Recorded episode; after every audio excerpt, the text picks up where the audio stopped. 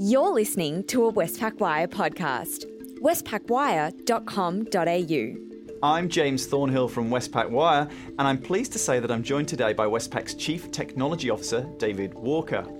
David has almost four decades of experience in senior roles across the tech and financial services industries, so we're fortunate to have him join us in the studio to share his insights. Great to be here, James. Thanks for the invite.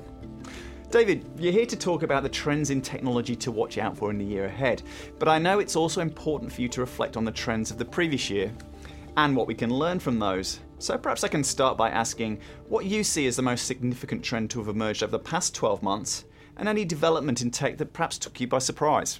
Ooh, marking homework. Good fun. Um, yeah, look, I think uh, the thing that I'd call out is generative AI. I think everyone's heard about it and so forth. But probably people didn't know that you know we started working on generative AI three years ago, and so the interesting that happened for me was just how big it went. You know, the it was the media picked up on it. Everyone went to try and write their assignments in it, or uh, you know pick it up and say, "Can you change things?" So generative AI was a really big thrust this year, and uh, you know pretty pretty uh, surprising how well it went.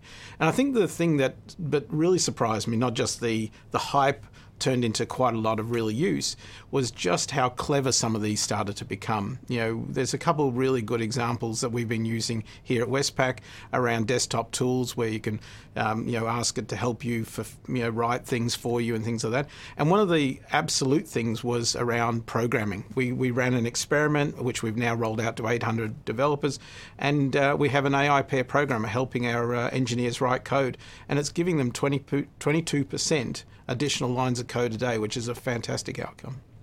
Now, as you say, it feels like the momentum behind artificial intelligence uh, more broadly is just unstoppable. And you see an opportunity for Australia to become a, a, real global leader in terms of the responsible use of AI in industry and government. Can you talk us through that?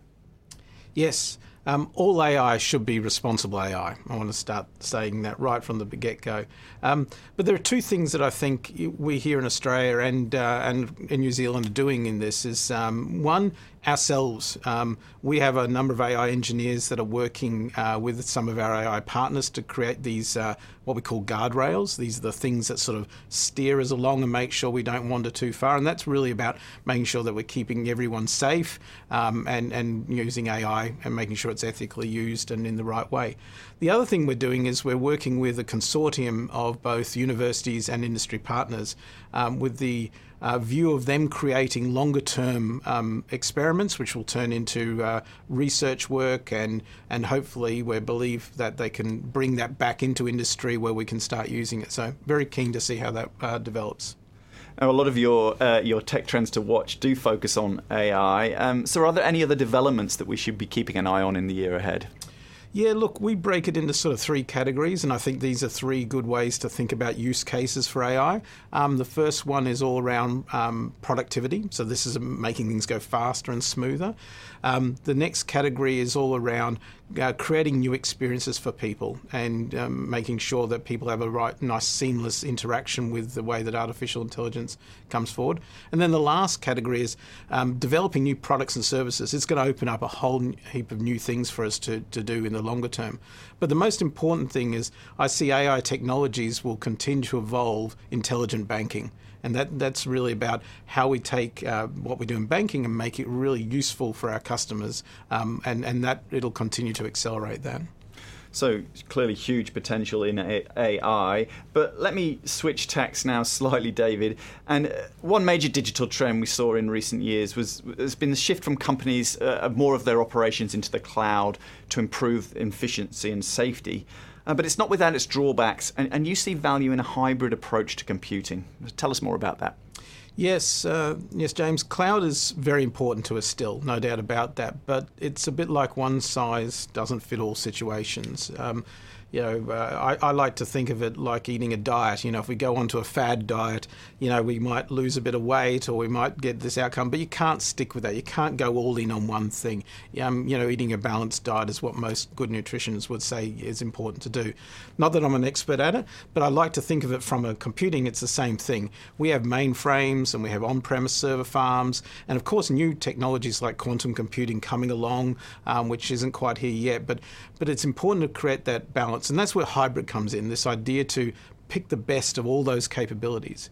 But what's most important when it comes to uh, technology of this nature, it's that we want to build for flexibility and portability, and, th- and that's what we're looking for, whether it's cloud or mainframe or any of their technologies. Now, spatial computing is something an average Joe like me might describe as wearable technology, but it's actually much more than that, and you expect it to become more widely available to consumers in the year ahead. Can you explain what it is and how it can help us? Sure. If we go back to uh, a prediction from last year, one of the things we talked about was the fact that the metaverse was going to be overhyped and it wouldn't really live up to its uh, its uh, full ambitions, and and that's probably true. It's not to say that the metaverse isn't over or dead, um, but it is to say that it needs things to be right, or or we need things to help uh, access the metaverse, and that's where we see things like uh, spatial computing coming into place. Um, we need a human to digital interface that can be liberating and, and spatial computing will help uh, get us down that path. So thinking about spatial computing is is wearing something, as you said, it's a wearable. You put it on, and it, it's uh, it, it, changes the way that we interact with uh, computers. Um, ever since the very early days, um, you know, we've had a screen, two dimensional, whether it's a phone more recently, or a, or a, or a tablet, or a, a laptop. Um, but we're going to start to see that spatial computing is beaming things straight into the lenses of our eyes. You know, we're going to see things, uh, you know, through through uh, through this method. And I think the the power of that is it opens up a computer on our head, basically, or a computer on our glasses or goggles. And I think that's going to uh, give us new ways of accessing the metaverse. And I think uh, maybe we'll start to see that becoming a reality in the future yeah, it's certainly be exciting to see how that develops in the year ahead. Um, but finally, let's um, let's talk about climate change. Um, and I'm, I'm, interested to know how optimistic you are uh, that te- technology can provide the means to solve the gro- global climate crisis. Yeah, it's. Uh, uh, I've been interested personally in uh, the environment since I was a teenager, and I was part of the Clean Up Australia Day campaign. I was the organizer for my local district, and so I've been. It's been a passion for me for as long as I can remember, and so it's been worrying these last number of years, these last decade or more, when climate scientists have been th- worrying about the threat. But I think, you know, where we are now is that um, where we're starting to see things is as new technologies start to come through, particularly um, uh, these advances in, in, in, technologies that will uh, tackle climate change and, and the ability for us to adopt them is starting to accelerate.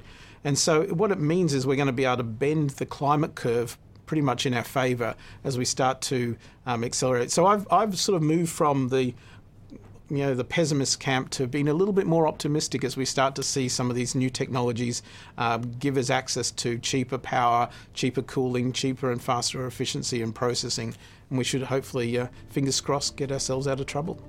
Well, it's good to end on an optimistic note. Um, so thank you, David, and thanks for sharing your in- insights with us today. Thanks, James.